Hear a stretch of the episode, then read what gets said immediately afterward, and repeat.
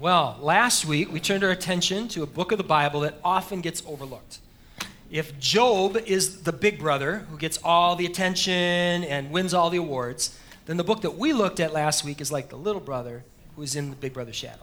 The book that we looked at last week is called Habakkuk, and it shares a lot in common with the book of Job. It's just a whole lot shorter.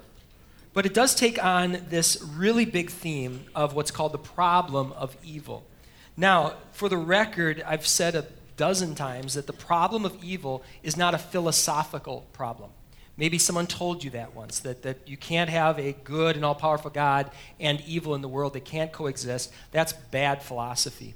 Um, we don't have time to retrace steps that we've already covered in this uh, service before, but on the back of your notes, if you're not familiar with some of those arguments, I just put together 14 different little points that speak to that. That the problem of evil is not a philosophical problem. It is completely compatible with a good and powerful God. It is completely consistent with a biblical worldview. The problem of evil is not a philosophical problem, but it is a very real personal challenge. And I don't want to minimize that. The existence of evil and suffering in our world is a significant challenge for a person that wants to grow in a personal faith with the God of the Scriptures when we experience pain and suffering, when we experience oppression or persecution, when tragedies appear that appear to deny any rational explanation, and when our prayers for deliverance and for rescue and for help seem to go unheard, then placing our faith in a God who is in a position to help and doesn't can really be a hard thing. Let's just be honest about that. Really, really hard thing. Well, like the book of Job, the book of Habakkuk provides a very personal glimpse into some very personal, heartfelt wrestling as this prophet wrestles deeply with what he sees all around him. And he asks, Where are you, God, in all of this? Well, today what we're going to do is spend most of our time in chapter 2, but we need to get a running start at it for those who are here this week. So let's look back. Chapter 1, let's look at quickly what we looked at last week. So if you have a Bible, please open to Habakkuk chapter 1, verse 2. If you don't have a Bible, I want to let you know we have one free today. This is Giveaway Sunday. Water bottles and shirts, but most importantly, we have Bibles, and we would love to give you one. If you don't have one, we have a copy of them right there at the, the table, um, at both those tables on your way out. You can grab one. All right. Well, let's talk about this. Now, we don't know a whole lot about the author of Habakkuk himself. What we do know is that he lived during a time when it would have been easy to question why God wasn't stepping in as he had done before. The Jewish kings were corrupt. The Jewish priests were corrupt. And there were false prophets who were providing the Jewish people with false hope. And not only that, there was this severe oppression from the outside as well. It wasn't just internal turmoil, there was outside pressure from the surrounding nations. You had the nation of Assyria that had oppressed the Jewish people for more than a century, inflicting pain and destruction as they imposed their will, not just on Judea and Israel, but on the surrounding region. And when Assyria's influence began to decline, you had the Egyptians that killed the one good king, Josiah, to come around in years. They kill him, and then they put their own puppet leader on the throne. Well, as you pointed out last week, the prophet Habakkuk, he was burdened by this. He was burdened by these things. And he went before the Lord of Israel, and he cried out to him. And here's what we have his cry Habakkuk chapter 1, verses 2 through 4 said this. Habakkuk just gets real and he says, Oh Lord, how long shall I cry for help? And you won't hear. Or a cry to you violence and, and you don't save. Why is it, God, that you make me see with my own eyes? I see the iniquity, and you appear to be idly looking at us and doing nothing. Well, the Bible, we mentioned this several times. The Bible is a brutally honest book. It is an honest book. And we see dozens of examples of people who cry out to God in their confusion, and they cry out to God in their pain, and they cry out to God in their frustration, and they cry out to God in their anger, and they cry out to God with all of the above. Because if God can see all things, if God can do all things, if God, if He's a true of God, why doesn't God prevent atrocities that you or I would prevent if we had the power? It just seems like common sense. I wouldn't let this happen, God. Why would you let it happen? Well, the problem of evil, it's not any less personal for Habakkuk than it was for us. And we have this opportunity to look at not only what does Habakkuk do as, as he presents this before the Lord, we have a chance to see God answering him and how God answers the prophet. And that's what we're going to look at. And, and here's the thing about his answer the answer that God gives was even more perplexing. The first answer that God gives when Habakkuk's just getting real, there's this answer that God gives, and it's even more perplexing because the corrupt Jewish leadership and the evil Assyrian Empire that were, were about to be overthrown weren't going to be overthrown by a Gideon or a Samson or a Deborah or another godly Jewish champion, as was the case in the days of old. God says you're going to get over, they're going to get overthrown, and they're going to get overthrown by someone who's worse than they. Lucky me. What, you know, it's just what, what, what is this? So, so there's this whole dilemma that he's facing. And, and Habakkuk uses this analogy last week. Habakkuk goes, God, are we like fish to you? Is that it? You, we're so insignificant that we are just like fish in a net. And you're using Babylon like a fisherman just to catch us all up. If so, God, Habakkuk continues on, he goes, If so, of all the fishermen to pick, why do you pick these? Because you gave them that catch. You gave them that catch. And they're not going to give glory to you for it. They would be more likely to worship their nets than they would be to worship you. Irony is just striking me right now. That analogy is happening opening fishing opening weekend. Way to go to be here for the moms on Mother's Day. Way to go. All right. Today's text here's what we're going to hear God say in response to all this. We're going to hear God say, The righteous will walk by faith. That's what we're going to hear God say in response to these big questions. The righteous will walk by faith. There's a place to write that in your notes. And that is not easy to do. Let's just be honest. It is not easy to walk by faith, especially in this case, and there's a place to write this down too. It is harder to walk by faith when the pain is personal. And when I say personal, I don't mean just happening to you. Sometimes the worst pain is when you see your son or daughter in pain, your spouse in pain. There's so many of us, we would, in a heartbeat, we'd take the pain on ourselves before we'd see someone that we love suffer. And we wonder, where is God in all this? It's very hard to walk by faith, to trust God, when you begin to wonder, is he trustworthy? As I mentioned earlier, the Bible is a brutally honest book, and we've got a lot of precedent. We have a lot of precedent when it comes to coming to God with our emotions and our questions. And after being honest, because we see that Habakkuk does that. He comes and says, Here, God, here's what I'm thinking. Here's what I'm feeling. Let me lay it all out there. Then Habakkuk does this. He steps back, and this is where we left off last week and where we'll pick up this week. Habakkuk 2, chapter 1. He says, All right, I'll take my stand. You've heard me, God. Uh, twice, actually, now. I'll take my stand at my watch post and I'm going to station myself on the tower. I'm going to look out to see what you will say to me. And that's where we're going to begin now as we pick up with chapter 2. Chapter 2 opens right here. It opens with Habakkuk invoking military language. Habakkuk is taking the position of a sentry, and his eyes are on the horizon. That's what Habakkuk is doing right now. He's watching for God's answer.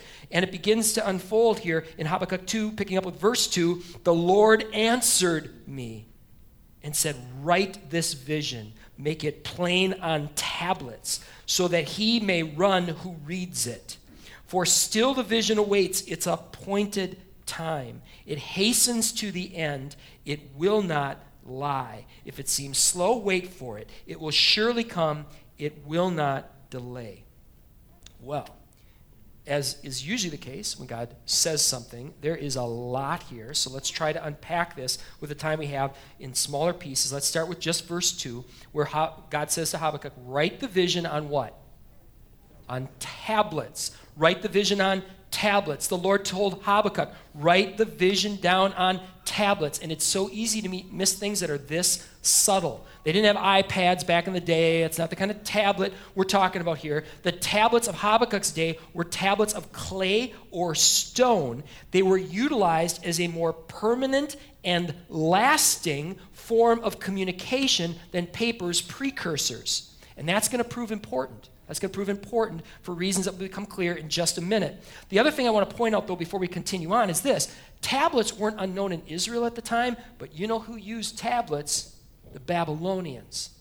The Babylonians were into tablets, it was the normal medium used by the Babylonians who would be invading their land. These are the people who would be coming. They're not there yet, they're going to be coming. The tablet reference provides some foreshadowing that will make more sense as God's vision unfolds. Let's pick up with the unfolding vision. This, uh, verse 3 says this The vision that you're to write on tablets waits its appointed time. And then there's the phrase, wait for it. Ever heard that phrase? Wait for it. They say the Bible's old fashioned. It was 2,600 years ahead of its time. This wasn't a 2010 thing or whatever. This is, this is the Bible. Nailed it. Wait for it. The vision that God is giving, it won't delay. The scripture says the vision's not going to delay, but it might not be on your timeline. That's an important distinction to make. The vision won't delay. It will come at its appointed time. Its appointed time might not be the time that you think it should be appointed to. The fulfillment of the vision waits for this appointed time, the time appointed by God. God tells Habakkuk to write the vision on tablets, a medium that will last because the vision won't come to pass right away. And God wants this vision to be in the people's hands when the time does come. He wants it to be the hands of the Jewish people for decades so they can show it, at least in part, so they can show it to the Babylonians. And that's going to make, again, more sense in a little bit after the Babylonians come crashing down. Which brings us to our next talk point here. And I encourage you to write this down. One of the requirements of walking by faith is to remember that God's time is now as our time. That is a prerequisite for faith. If you want to be a person of faith, you're going to have to humble yourself to recognize it. God's timing isn't always our timing. And it's especially hard in a culture like ours where we want things to happen on our timeline we get so, a lot of us, we get so frustrated and so angry if things don't happen exactly when we think they should happen. The human race once measured time by the stars, by the sun. Now we invented clocks, and we measure time by hours and minutes and seconds and fractions of fractions of seconds. And we stand in light of an eternal God. If, the, if God is who the Bible presents him to be, he's eternal. And God is brilliant in all he does, and he moves his chess pieces. And sometimes, for God to do things the way they must be done, those chess pieces are moving for centuries. Sometimes it's decades. Sometimes it's years, sometimes it's weeks, sometimes it's months, and sometimes it is soon, as we determine soon. But God is not slow, He is brilliant in His strategic ways. And I think we had a glimpse of that, Bridget and Jennifer, yesterday. We had a chance to meet with, um, with a city official. Uh, Bridget just arranged a, a meeting, and, and as we're listening to what God has been doing, He's moving the chess pieces and has been doing it for decades in this area, as He does all over the world. He has been moving pieces. And one of the pieces was to get us in this building. I'm convinced of that and he's moving pieces in the city, and he's moving pieces at the community center, and he's moving pieces in all these churches and things around us. And do I know exactly what that means? No. Do I know exactly when these things are coming to pass? No, but he's doing stuff. Did you get that sense? You get that? He's doing things. And we're going to be a part of it if we continue to walk by faith and trust him and be faithful to what he's doing. And here's one of the reasons we can walk by faith. Let's talk more about verse 3. It says this in Habakkuk 2 3. It will surely come. This vision, it will surely come. It will not delay. Now, the implications of this stuff that are so easy to miss are huge because the implication of this statement is that time is not cyclical. Are there seasons? Yes. God created 24 hour days, He created 364, whatever, five day years. He, he's got these cycles. But is time itself cyclical? No, it's linear. And it's moving towards a day when God will make all things as they should be. The Old Testament refers to it as the day of the Lord. New Testament as the second coming. There will be a day, and all history is moving towards it.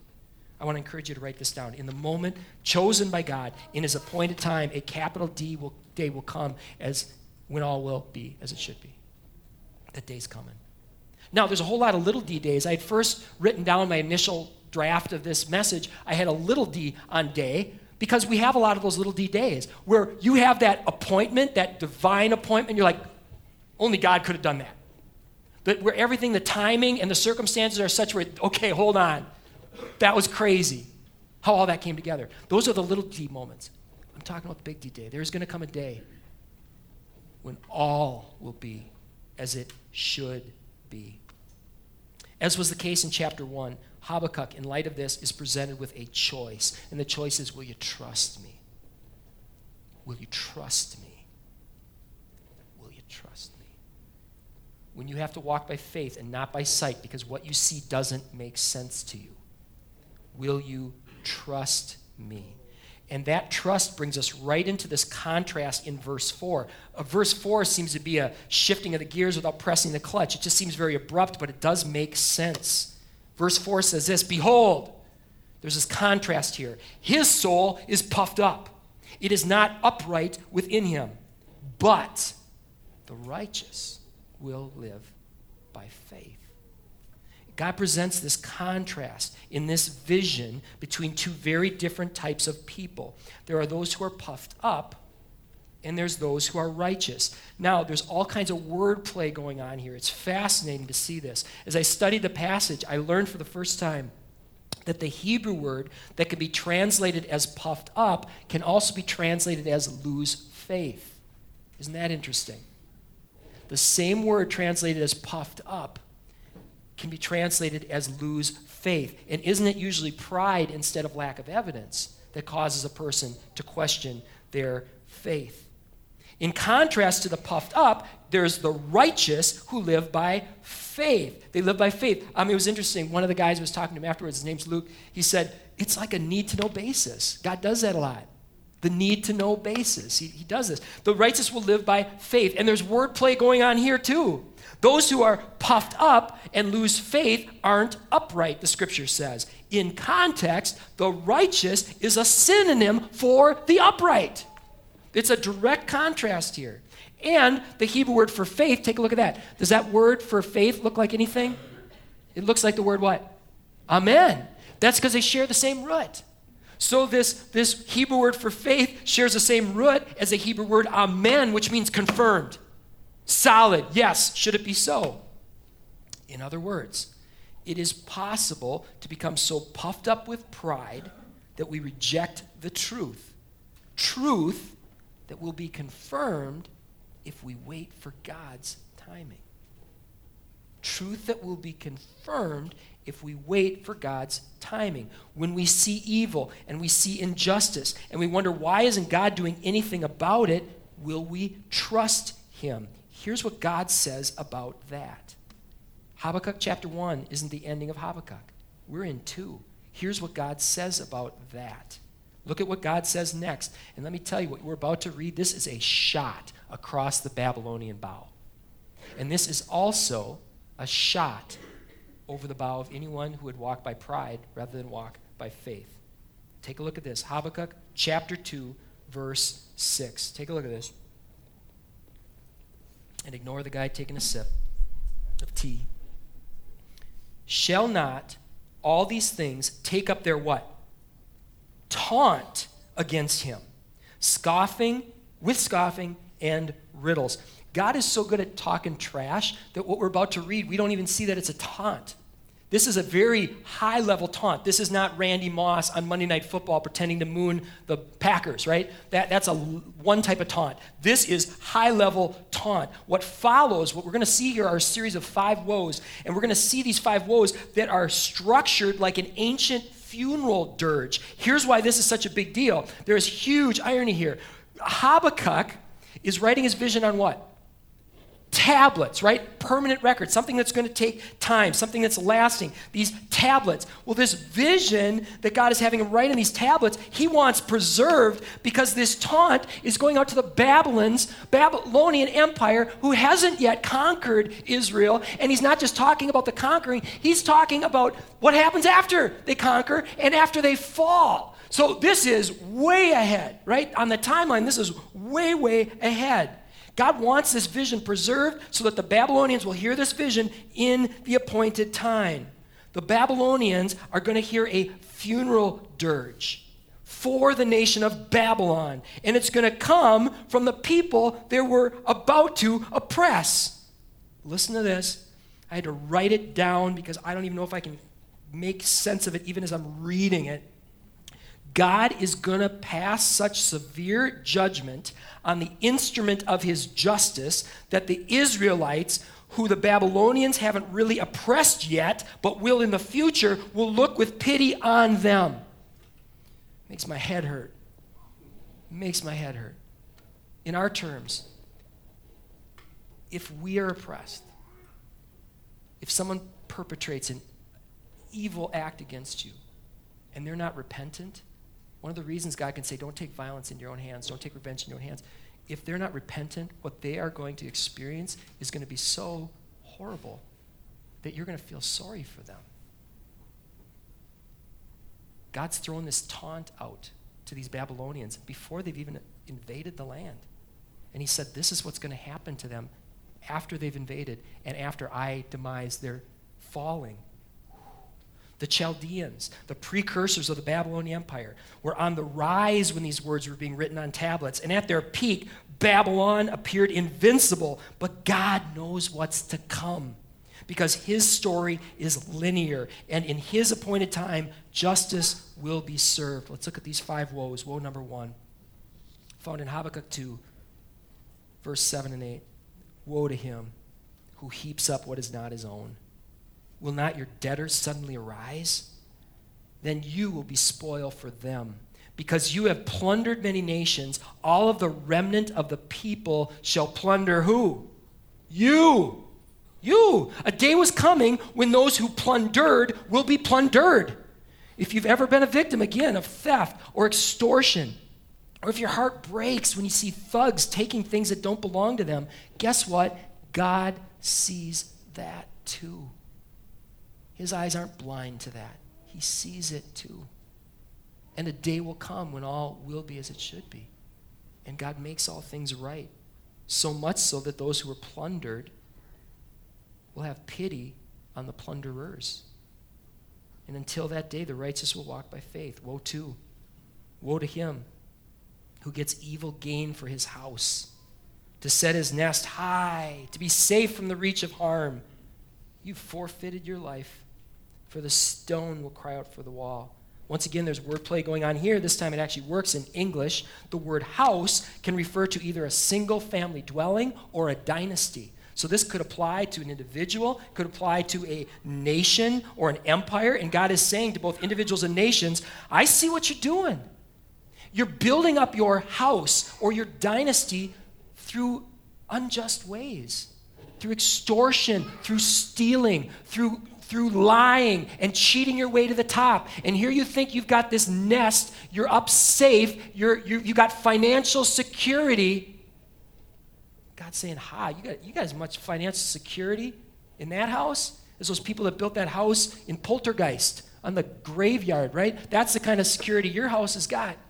Because a day is coming when all will be as it should be. And I see the way you've cheated others. And I see the way you've built your house on the backs of others. And I see all the shortcuts you've taken.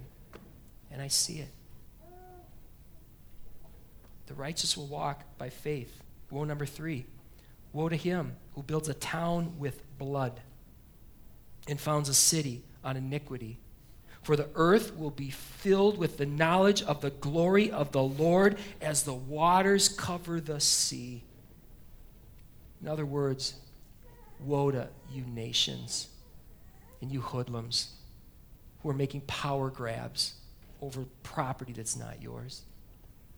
Woe to you who engage in genocide Woe to you who engage in ethnic cleansing in your so called holy wars. Woe to you because God sees what you're doing. He sees. His eye is not blind to what is going on in our world and has been going on in our world from generation to generation. His eyes are not blind, and in His appointed time, all will be as it should be. Amen. And His justice will blanket the earth when He comes back as the waters cover the sea. And when that day comes, you want to be walking by faith. Woe number four. Woe number four is what pornography looked like 2,600 years ago, among other things. Woe to him who makes his neighbors drink in order to gaze on their nakedness. You will have your fill of shame. instead of glory. Woe to the man who would ever get a woman drunk and take advantage of her. Woe to that man. And woe to the person who would utilize modern technology to take a person who is made in God's image and look at them as an object rather than as someone who bears the image of God. There are no secret sins. God sees what you're doing. He knows how hard it possibly would be to break that addiction, but He sees what you're doing, and the righteous will walk by faith. Find help if that's you. Find help if that's you. You might want to write down the two references. This up in the board, see how we see Habakkuk 2 here and Daniel 5 here? Write this down. I would encourage you to look at these side by side as best you can because what God said came to pass. And we see it there in Daniel 5. And I put these two together to show you what came to pass because there's so many parallels between this passage. If you look at all of the stuff, including the stuff we left out of Habakkuk 2, 15 through 17, and if you look at all of Daniel 5, 1 through 30, you're going to see what God said is going to come to pass. It came to pass. It came to pass as God predicted that it would again, listen to this. The vision that was written on tablets came to pass in its appointed time. During a Babylonian party where wine was flowing, the ghostly fingers of a human hand appeared and wrote on the plaster of a wall almost as if they were writing on a tablet.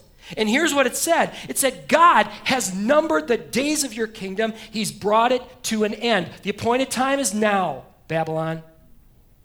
You have been weighed in the balances and found wanting. If you ever heard that phrase in any movie or book, this is where it came from the scriptures. You've been weighed and found wanting. It is now time for judgment. Time is now. This is going to happen tonight. Your kingdom will be divided and given to the Medes and the Persians. And at the appointed time, which was that very night, read about it in the history books, the Chaldean king was killed.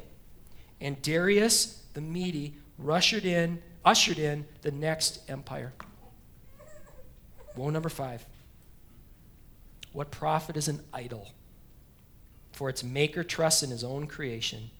Here's the phrase I want to look at. We could spend our whole time on just that one, couldn't we? The idol. How often do we pray that God protects our idols? It's so evil, God. You took this thing away from me. Whether it's a performance idol, whether it's a thing. How, God, maybe He needed to do that because it was a idol. That's a whole other thing. We had time to go down that trail. But here's what I want to focus on as we close The Lord is in his holy temple. Let all the earth keep silence before him. Let all the earth keep silence before him.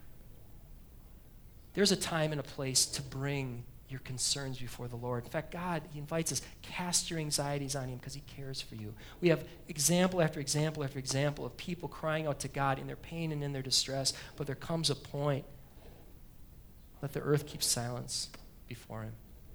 I said there's a lot of parallels here between this book and the book of Job. This sounds a lot like Job to me. sounds a lot like Job, where Job is crying out to God, and ultimately God says to Job, He says, Who is this? Who is this that darkens my counsel without knowledge? I'll question you, Job, and you answer me. Where were you when I laid the earth's foundation? Have you ever given orders to the morning? Have you ever shown the dawn its place? Have you journeyed to the springs of the sea and walked the recesses of the deep? Remember who this is said. This is before submarines, right? Have you ever done it? Job, have you been to the bottom of the ocean in the deepest crevices? Have you been there? Have you walked there?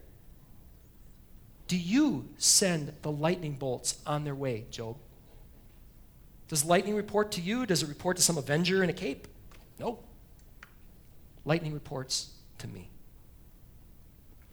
I had a great reminder of this on Friday. I needed to get out of town. I went up to Covenant Pines, and there was a rainstorm as I was coming back to my cabin. And rainstorm ends, and I look up, and I think I got a picture of this. It's really hard. I mean, rainbows and cameras, you, you can't capture them, right? Here was this brilliant rainbow from horizon to horizon. It was a double. And that's the, the dining hall down there. I'm looking at this thing. There's not a, there isn't a country in the world that can pull that off. I'm looking at this rainbow, this sign of promise in the rainy sky. And then I turn around, and here the sun is setting over Round Lake. and the soundtrack is being provided by the wind and the loons, the waves. And I was in his holy temple. And I was reminded who am I to question God? Who am I? Because I'm up there, I'm saying to God, I need some answers. I need them actually by, I'm pulling out to meet with Bridget and Jennifer on Saturday morning at 6. So I got, you know, God, I need the answers now, you know, so who am I to question God or his timing? When you consider the works of his hands, who are we to question God? When we consider how he has proven time and time again that his story is woven throughout history, who are we to question God? And even as I typed those words, a thought came into my head, not just for me, but for us. Who are we? We're the beloved of the Father. We're the beloved of the Father. God's character is not schizophrenic. He is not the God of justice and, and the God of love, and these are at odds. He is the God of justice and mercy. Why does God wait the way He waits? One of the reasons is because He wants all to come to repentance. Why is He patient? with the hope that his kindness will lead to repentance. And immediately, as, as I'm hearing this beloved part, I'm thinking of John 14. Here's, here's what it says in John 14. These are the words of Jesus of Nazareth, who on the eve of his betrayal said this Do not let your hearts be troubled. Don't let them be troubled. When you see all this evil, when you wonder where I am, don't let your hearts be troubled. You believe in God, believe also in me. My father's house has many rooms. If it were not so, would I have told you that I'm going there to prepare a place for you? And if I go and prepare a place for you, I will come back and I'll take you to be with me, that where you are, I may be also. You know the way to the place I'm going. And Thomas goes, Whoa, time out. We know the place you're going? No. No, we don't. We don't. Lord, show us where you're going so I can know the way. And Jesus answered, I am the way.